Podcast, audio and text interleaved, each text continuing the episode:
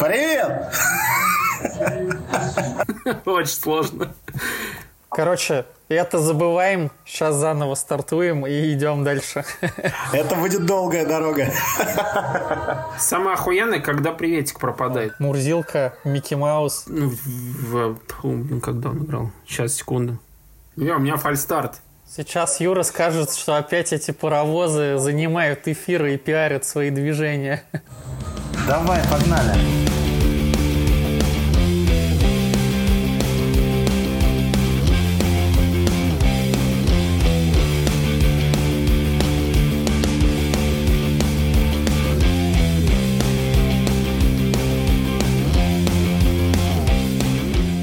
Привет, это подкаст «Фанзин». Тут мы будем говорить про футбольный самиздат. Мы — это Юра Макшоп, основатель одноименного интернет-магазина, человек, обладающий уникальной информацией про все фанзины мира.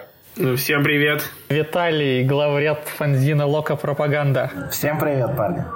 И девчонки. И Тимур, это я. Всем привет. Я тоже из издательской команды Лока Пропаганды. Надеюсь, вам понравится наш подкаст. Да, Тим, я хочу тебя сразу поправить. Дело в том, что фанзины выпускают не только футбольные фанаты, но и фанаты команд, выступающих в других видах спорта. Например, хоккей, баскетбол, э, да куча разных есть. Есть фанаты Бенди. Фанаты Дэнди это фанаты приставки? Это британские костюмы. Да, да. Есть еще граундхоппинг Зины, в котором каждый волен освещать тот вид спорта, который ему нравится. Поэтому так.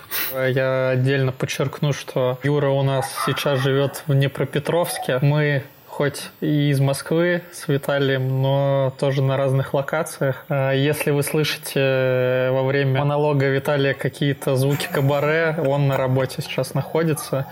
Предлагаю начать наш первый выпуск с ностальгии. Куда ж без нее нынче? Трава на футбольных полях не росла, в нашем детстве. Зато был бум футбольного фанатизма. Легальными были вещи, за мысли о которых сейчас можно э, жестоко поплатиться. Стадионы были э, местом всяческих угарных приключений. Из-за границы хлынули не только турецкий шмот и, и реплики футбольных форм, но и печатные издания, стикеры и прочий мерч, без которого сейчас не обходится ни один футбольный движ и фанат, так как я не застал практически ту эпоху, знаю об этом только понаслышке. Расскажите мне, как э, вы застали ту эпоху, как вы познакомились с фанзинами и что для вас это значило? С фан-печатью я знаком довольно давно, уже больше 20 лет. Будучи фанатом московского ЦСКА, я купил первый свой фанзин перед домашним матчем на Песчанке в 97 году. Это были культовые, культовые два выпуска культового фанзина «Русский фанвестник». 13 и 14 номер, они только-только вышли и продавались возле входа на стадион на таком развале. И это были первые, насколько я знаю, фанзины, которые Red Blue Warriors сделали для широкого публики. Ну, конечно, они произвели на меня огромное впечатление. Все эти истории от людей, на которых я смотрел с открытым ртом. Головокружительные приключения, выезда. Э, Я еще тогда на выезда не ездил, но все это меня, можно сказать, зарядило, придало как-то сил, какой-то вектор развития для меня. Ну и со временем я, собственно, начал вливаться, начал э, один за одним узнавать тех людей, о которых там читал. За русским фанвестником последовали и другие фанзины. Там на одном из первых своих выездов в Волгоград я познакомился там с местными ребятами, которые вписали нас у себя. И там мне подарили Сталинград, первый номер фанзина.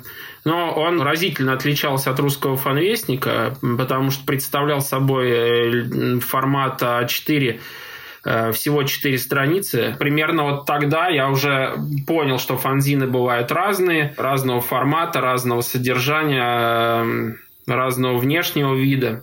Но, тем не менее, это захватывало, потому что в каждом было что-то свое, что-то интересное, какие-то свои изюминки и так далее. Вот как-то так э, началось мое знакомство с русскими фанзинами. Я-то начал э, интересоваться всей этой историей, ну, фанатизмом в целом, попозже, чем Юра. Это было где-то уже 99-2000 год. Поскольку, видишь, Юра болел за ЦСКА, для него фактически были домашними Динамо, ну, станция метро «Динамо» и, соответственно, палатка возле стадиона «Динамо». Также ЦСКА и магазин возле Дворца спорта хоккейного. И песчанка там недалеко была. Э, поэтому он как бы ориентировался на те места. Там э, покупал журналы, брал у друзей, у знакомых. Я все же ездил немножко другими маршрутами. Мне было проще добраться, например, до Лужников. Э, плюс ко всему мне совсем не нравился стадион «Динамо» как таковой. Он и сейчас мне не очень нравится, скажем так. Поэтому я ездил в Лужники, Локомотив. Э, Локомотив, поскольку я живу не так далеко, то есть в Восточном округе. Ну и потихонечку, потихонечку. Также сборная играла в Лужниках в те времена. Э, поэтому я часто появлялся, и, соответственно, первые журналы, которые я увидел, естественно, это были там, пала, профессорская палатка знаменитая, в которой продавалось как провинциальные, ну, в основном это про спартаковские журналы, так и какие-то общефанатские. А, также была э, торпедовская, насколько я знаю, палатка под мостом, который ведет э, в сторону стадиона Лужники. А, там также продавались совершенно разные издания, даже как-то фанвестники, русский фанвестник я даже там купить умудрился когда-то. Ну и, соответственно, первыми журналами, с которыми я познакомился, были Ultras News, Гладиаторы. А, чуть позже появились э, уже наши издания, Паровоз.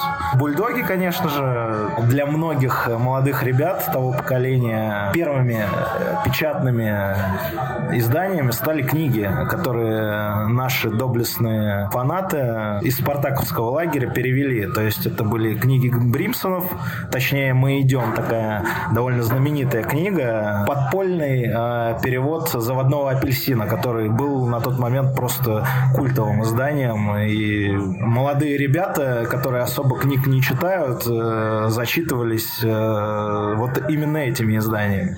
Это было интересное время. Классная история. Я с тех пор помню только стадион Крыльев Советов, который принадлежал Смоленскому авиационному заводу. Правда, никто на нем не играл. На моей памяти застал только один футбольный матч первенства то ли района, то ли города. Но я отчетливо помню, что мы с дедом ходили туда просто пинать мяч. А в столицах-то, наверное, в то время уже и какие-то иностранные завезли фанзины. Можете что-то про это рассказать? Ну, лично мое знакомство с первыми иностранными фанзинами случилось, ну, буквально в 98-м, через год после того, как я вообще познакомился с этой культурой. В 97-м году «Спартак» играл с Кошице в Москве, и я в то время еще не был так втянут, я был где-то как раз на рубеже Э, своего втягивания в фанатскую культуру. Я ездил в Москву, когда приезжала любая команда, ездил собирать автографы у игроков этой команды, у каких-то иностранных звезд. Э, как раз когда приехал Кошице, мы узнали как-то, что их предматчевая тренировка накануне состоится на стадионе Черкизово, еще на старом локомотиве. И там я увидел трех фанатов э, Кошицы, которые приехали на выезд. Всего их, судя по отчету, уже написанному впоследствии было 5 на выезде. Ну и я как-то, не знаю языка абсолютно, но имея тягу к общению, к знакомству, подошел к ним, э, мы как-то разговорились. Один из них немножко говорил на русском, потому что учил его в школе. И мы обменялись тогда адресами. Я долгое время, несколько месяцев вообще об этом не вспоминал, но потом как-то мы с другом пили пиво и вспомнили эту историю, я ему рассказал, вспомнил, что у меня где-то валяется адрес, и мы решили написать письмо словаку я написал ему что-то там такое, ну, не особо грамотное и умное, просто э, вложил несколько пивных этикеток, несколько билетов с матчей в конверт и отправил. И Э, на мое удивление, через несколько недель пришел ответ, письмо на ломаном русском, где он рассказывает о каких-то новостях своей фан-движухи. Там не было фанзинов, но там лежали фотографии их сектора. Это был мой первый такой опыт общения с иностранцами, переписка. Я до сих пор переписываюсь, стараюсь писать обычными письмами тоже. Даже если мы обо всем договариваемся в интернете, все равно рукописное письмо, оно создает некий определенный такой ауру одушевленности обмену. Еще с ним переписывался даже когда в армии был, и вот он мне прислал один из первых фанзинов, кошицы, которые выпускали, они делали несколько в своей истории фанзинов. И вот еще интересный факт, обмен фотографиями был распространен, и все фанаты, которым попадали в руки фотографии, на обратной э, стороне писали свои адреса. И так фотографии циркулировали от одного фаната к другому, обменивались. Ну и я нашел на одной из фотографий, там приглядел себе несколько адресов и тоже написал просто на бум письма им. И в ответ э, получал вот э, тоже одни из первых фанзинов. Это третий тайм венгерский был и Тома Кибицы. Вот эти три первых фанзина, с которыми я вот познакомился очень хорошо помню, как каждое утро просыпался пораньше от шагов, от звука шагов э, на первом этаже и ждал, когда кинет мне почтальон конверт э, из-за границы, присланный с обменом или нет. И даже мне так сейчас кажется, что я слышал, как он кидал, я бежал, открывал почтовый ящик с нетерпением, ждал вот это офигенное ощущение. С этого началась моя коллекция, и со временем это переросло вот в то хобби, в клуб любителей фанатской литературы Макшоп, идейным вдохновителем которого я являюсь. Я продолжаю это уже вот 20 с лишним лет. Да, Юр, тебя можно бесконечно слушать. Почти как э, течет вода и смотреть, как горит огонь. Как льется пиво. Меня, собственно говоря, иностранные журналы нашли сами. Где-то вот 2002-2003 год Палаткин Динамо стало можно купить, э, приобрести, взять сербские журналы. В частности, вот э, первый иностранный журнал, который я подержал в руках, это был э, Навиячи, сербский зин, общефанатский, который на меня, собственно говоря, особого впечатления не произвел, кроме того, что он был цветной и с очень качественной полиграфией. То то есть он был реально качественный и ни в какое сравнение не шел с тем, что делалось на тот момент в России. Это, конечно, удивило, поразило. Плюс его цена была приблизительно такая же, как и у наших журналов. Скорее всего, это связано с количеством, плюс э, щедростью, скорее всего, щедростью сербов. Они уже к тому на тот момент привлекали спонсоров. Компания такая пивоваренная Лав давала им деньги, они печатали рекламу на последней странице. У них все было совсем по-другому, не как у нас. Поэтому они уже могли себе это позволить и не думать ни о чем. Э, этого я не знал. Собственно говоря, для меня это был первый журнал, поскольку он э, по сравнению с любым российским чтивом выглядел какой-то фантиком каким-то, то есть красивой оберткой. Собственно, он мне не зашел. Э, прочесть, может быть, я там что-то и прочел бы, но никакой полезной информации для себя я бы точно не нашел, потому что там какие-то общие фразы, общие отчеты, которые, ну, столько-то народу было, столько-то было там, те-то с теми-то подрались и так далее. Ну, в общем, это мне было не очень интересно, в отличие от того, что в российских журналах чаталось там было и юмор, и истории, и отчеты о выездах какие-то, и какие-то внутрики, угары. То есть была жизнь, скажем так, в этих журналах. А в сербском чтиве ничего такого не было. Я натыкался на другие журналы, например, на итальянские, которые, как мне потом рассказали, лежали в нашем клубе болельщиков на Черкизовской. Там, если не ошибаюсь, ребята говорили, там супер тифа был. Ну, как-то я держал в руках, точно помню, что-то там листал, но вспомнить не вспомню, какие именно номера или о чем там вообще было. Видимо, какие-то просто красочные картинки и не больше.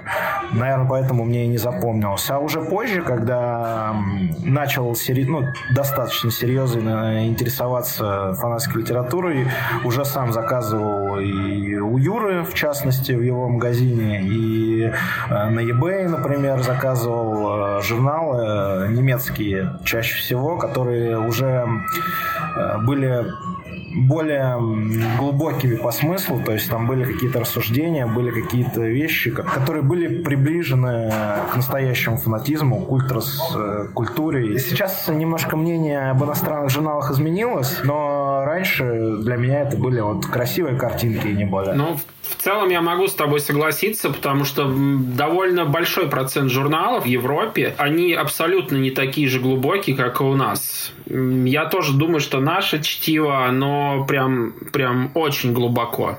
Мы любим во всем так э, детали, во всем покопаться, все это описать, обсудить, и фотографии идут лишь приложением как бы к всему этому.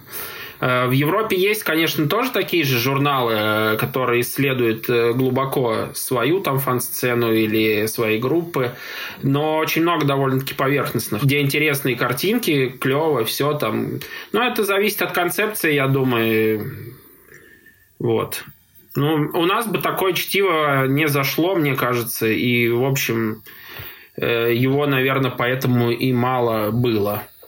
Тимур, у тебя все у тебя все позже произошло. Расскажи про себя тоже. Что у тебя там? Как знакомство с журналами было? Выглядело у тебя? Спасибо, что вспомнили. Я тут не просто пассажир в вашем уютном разговоре. Познакомился с фанзинами я гораздо позже. Это все случилось после того, как я переехал учиться в Москву. Это была вторая половина нулевых. Учился я в полиграфическом колледже, и там был очень тесно связан с бумагой, печатью и, соответственно, печатными изданиями. Наконец-таки начал регулярно посещать матчи футбольные. Естественно, сначала были какие-то программы, рамки. В какой-то момент я увидел, что э, возле стадионов начинает продаваться журнал Ultras Life. И там был Коннор на обложке первого номера, который тогда играл за Лока. И я не знаю, возможно, это было каким-то триггером купить его, и я с удивлением э, обнаружил для себя вот этот какой-то альтернативный мир, какими-то красочными фотографиями трибун, с описанием фанатских акций, драк и прочего.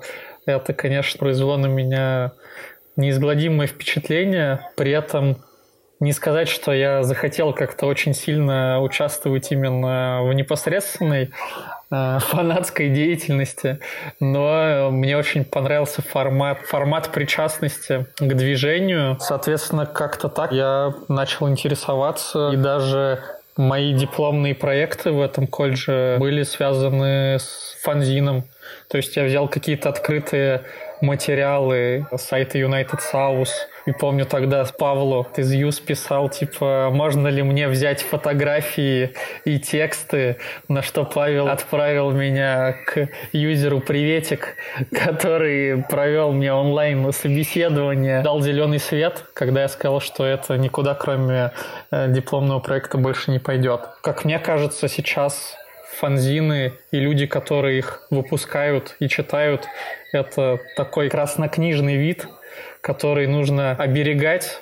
Кажется, что люди просто стали меньше читать. Касается не только периодических изданий, там, журналов, газет, но и книг, и онлайн-изданий. Сейчас контент очень сильно обесценился. Надо из кожи вон лезть, чтобы производить что-то ценное. Информация не усваивается, она проносится с той же скоростью, с которой мы листаем а, ленты социальных сетей. Очень хочется поразмышлять э, на тему важности, если не просто да, всего печатного мира и необходимости чтения, то хотя бы какую роль играют фанзины, какую роль они, по идее, должны играть для фанатизма нашего, зарубежного, неважно. Да, я полностью с Тимуром согласен. Контент обесценился, информация стала очень легко доступной, но она стала гораздо низ, ни, ни, ниже качеством. Я не хочу сказать, что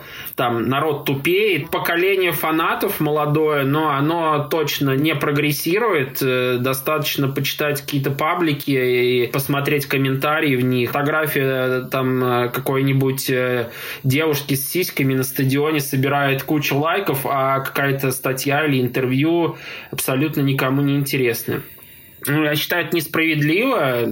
Хочется говорить об этой проблеме, развивать как-то культуру самоиздата. Для начала ее нужно сохранить, но уже потом развивать. Э, на самом деле, это единомышленников много. Они есть и в России, и в Украине, и в Белоруссии, и в других странах. У Макшопа очень-очень большая география, кто читает нас, кто ориентируется как-то.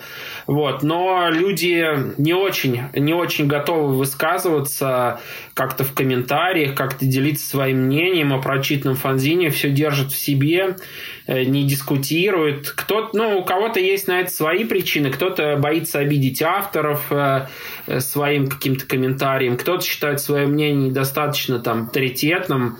Но мы все не профессионалы, поэтому можем оценивать э, хотя бы на уровне хорошо-плохо, плюс какие-то детали.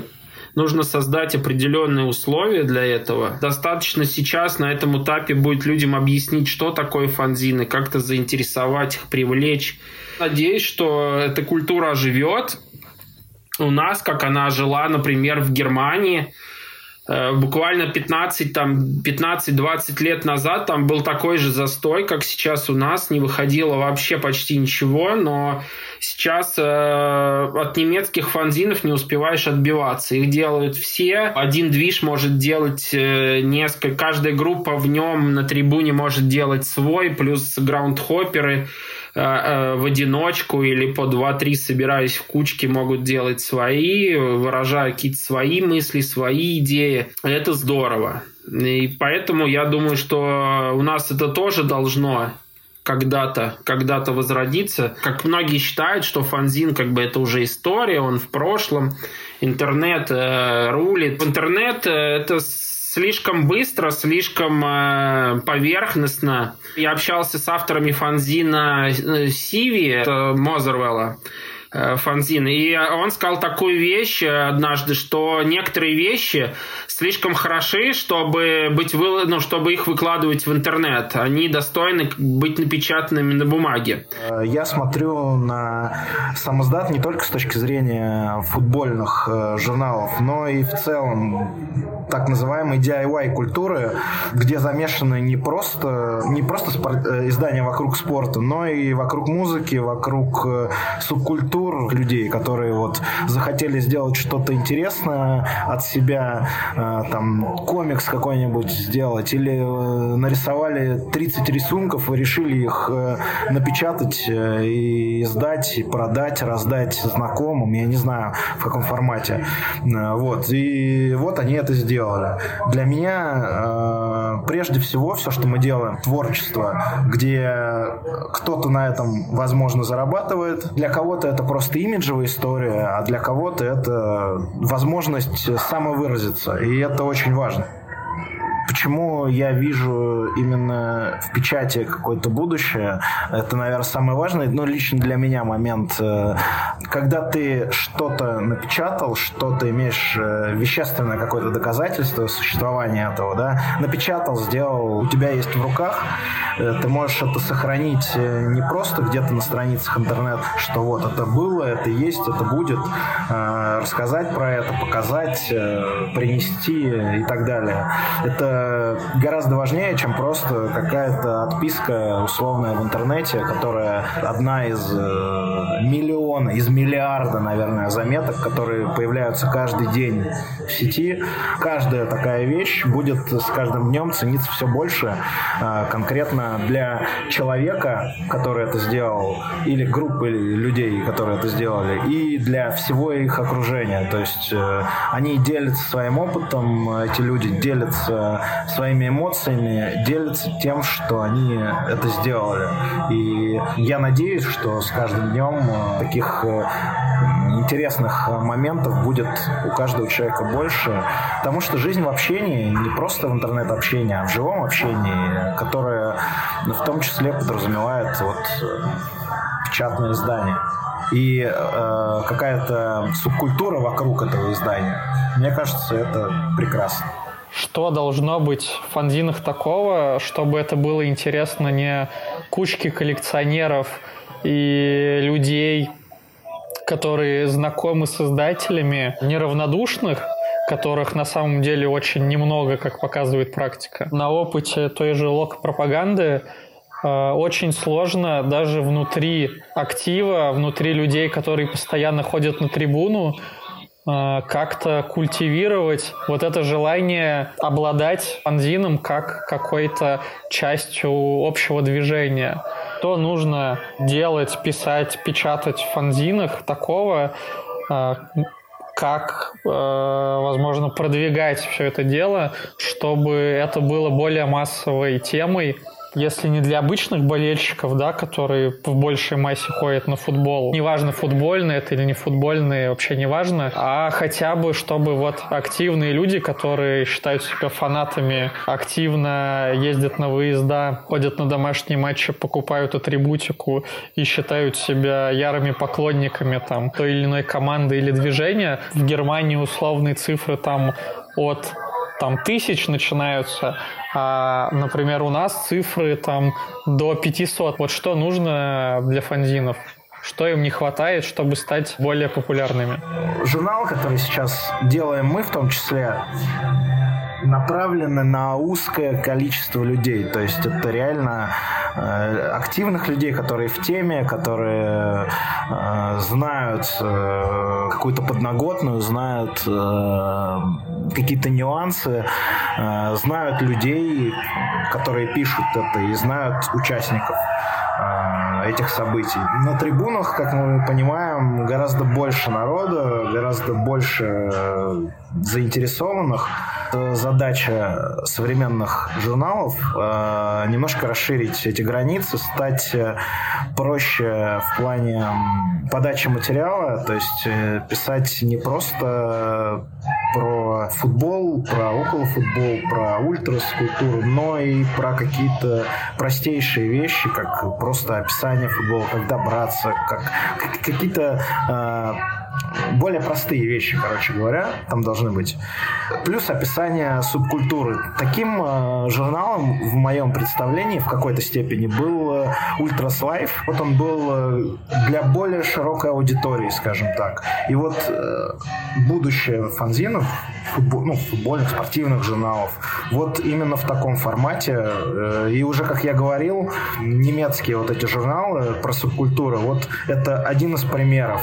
А, также в Англии я знаю несколько таких журналов. А, то есть это реально круто, это реально интересно. Я точно знаю, как не должно быть. Не должно быть коммерции а, с точки зрения рекламы какой-то и откровенной политики. Ну или, например, такая, такой угар, как э, в Бульдоге в одной из вкладок была реклама армейского магазина, скажем так. Армейского в плане магазина фанатов ЦСКА. Это, конечно, что-то за гранью и совершенно непонятно. Также не должно быть э, откровенного вранья и каких-то э, намеренных недоговоров. Например, в Европе да, есть проблема э, политической направленности, например, на одной маленькой трибуне, где э, две группы по 20 человек может, могут вообще просто придерживаться двух совершенно диаметральных э, политических взглядов. Такое бывает и, и довольно частое явление. Э, очень хороший вопрос э, Тимур задал и очень сложный. По моему мнению, универсального рецепта никакого не существует. Есть, например, фанзины, как Ультрас Life, там общефанатские, для более широкой, они, как правило, для более широкой аудитории. Да, там здорово, если ты сочетаешь и любовь к игре, и какие-то там околоклубные темы с э, фанатской культурой получается э, такая интересная штука, что фанаты немножко пропитываются э, именно там ценностями, ну, которые у них изначально должны быть, но мы знаем, что это не всегда так. И на, наоборот, обычные болельщики немножко начинают пропитываться фанатской культурой и понимать там какие-то вещи. Есть, э, например, фанзины отдельно взятых ультрас-групп которые зачастую распространяются только среди своих, и ну, им просто не нужно, э, не нужна огласка. Я очень часто с этим сталкиваюсь, когда пытаюсь найти какую-то новинку для своей коллекции. Э, например, там вот очень часто во Франции мне отказывают, некоторые немцы э, тоже пишут. Ну, в общем, это не зависит от какой-то страны, просто группа решила, договорилась заранее так, что они будут распространять свой фанзин только среди членов группы или среди друзей. Вот. Э, но есть среди таких групп те, которые несколько экземпляров всегда крупным коллекционерам обязательно отдают. Нужно э, исходить из того, из собственных интересов. Каждый автор должен исходить из собственных интересов, что он хочет. Если он хочет э, фанзин для узкого круга, как бы группа, которая там хочет что-то о себе память, какую-то летопись сохранить, она должна ориентироваться на себя. Если э, коллектив хочет э, для что-то для широких масс, они должны, конечно, внедрять разные, очень разносторонние материалы. Ну вот пример я показывал. Это фанзин Сошо французского, в нем 700 э, страниц. Вот. И концепция этих ребят удивительная. Они, ну, они объясняют это тем, что они вообще не думали, каков будет объем, пока не начали работать. И они э, предоставили слово каждому в своей группе, ну, на своей трибуне. А поскольку люди имеют абсолютно разные интересы за э, стадионом, там кто-то любит там Э, танцы, кто-то там э, хоккей какой-то женский, кто-то делает там еще что-то. Они предоставили слово всем. И получилась такая история, что э, они хотят угодить всем, и объем раздулся до небывалых просто размеров для хорошего фанзина в любом случае должна быть эксклюзивность контента, одна из главных вещей. Обсуждение острых тем, которые будет реально интересно читать и над которыми можно подумать, которые можно обсудить с друзьями, как-то подискутировать на эту тему.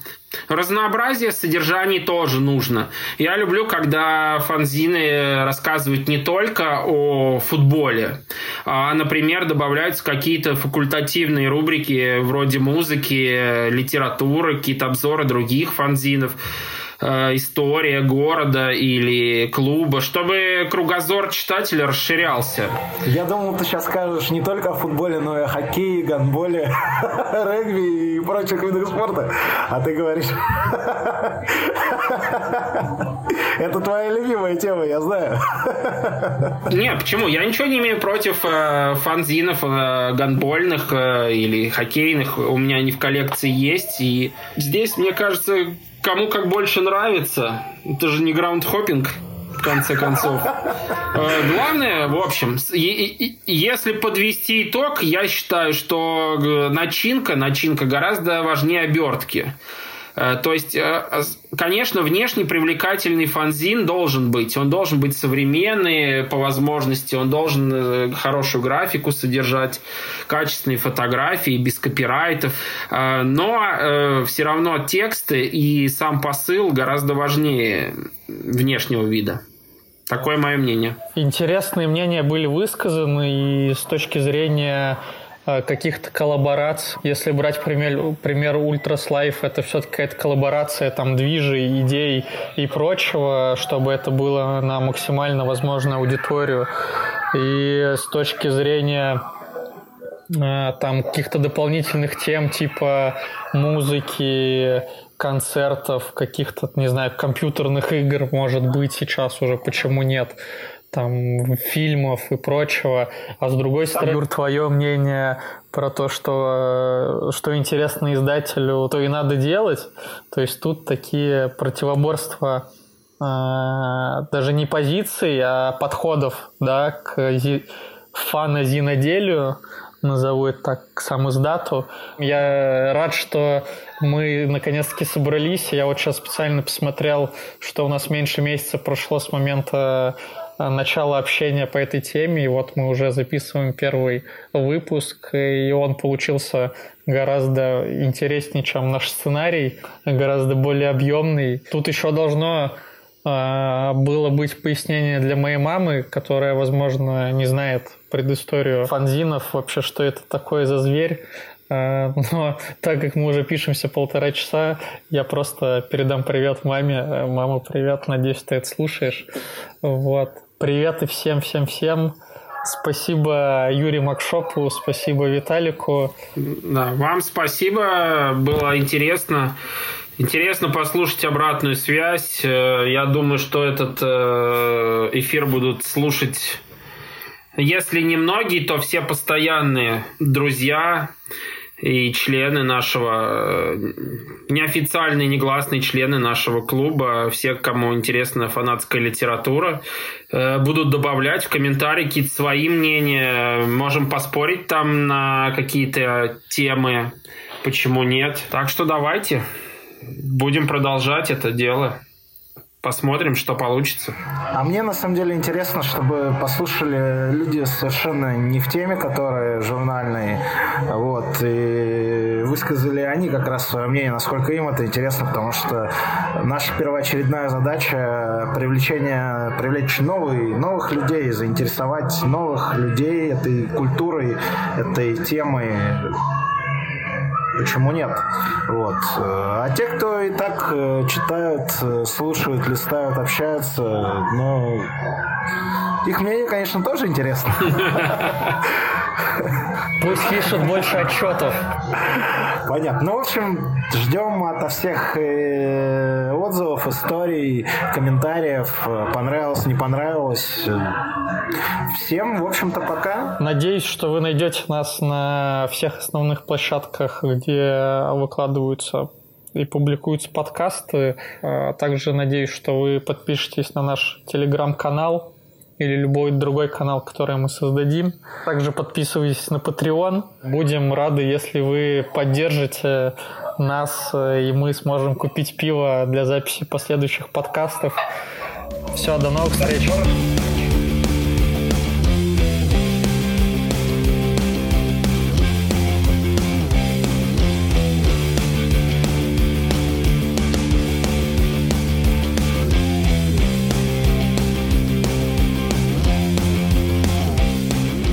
Очень мы медленно разговариваем, кстати говоря, в курсе?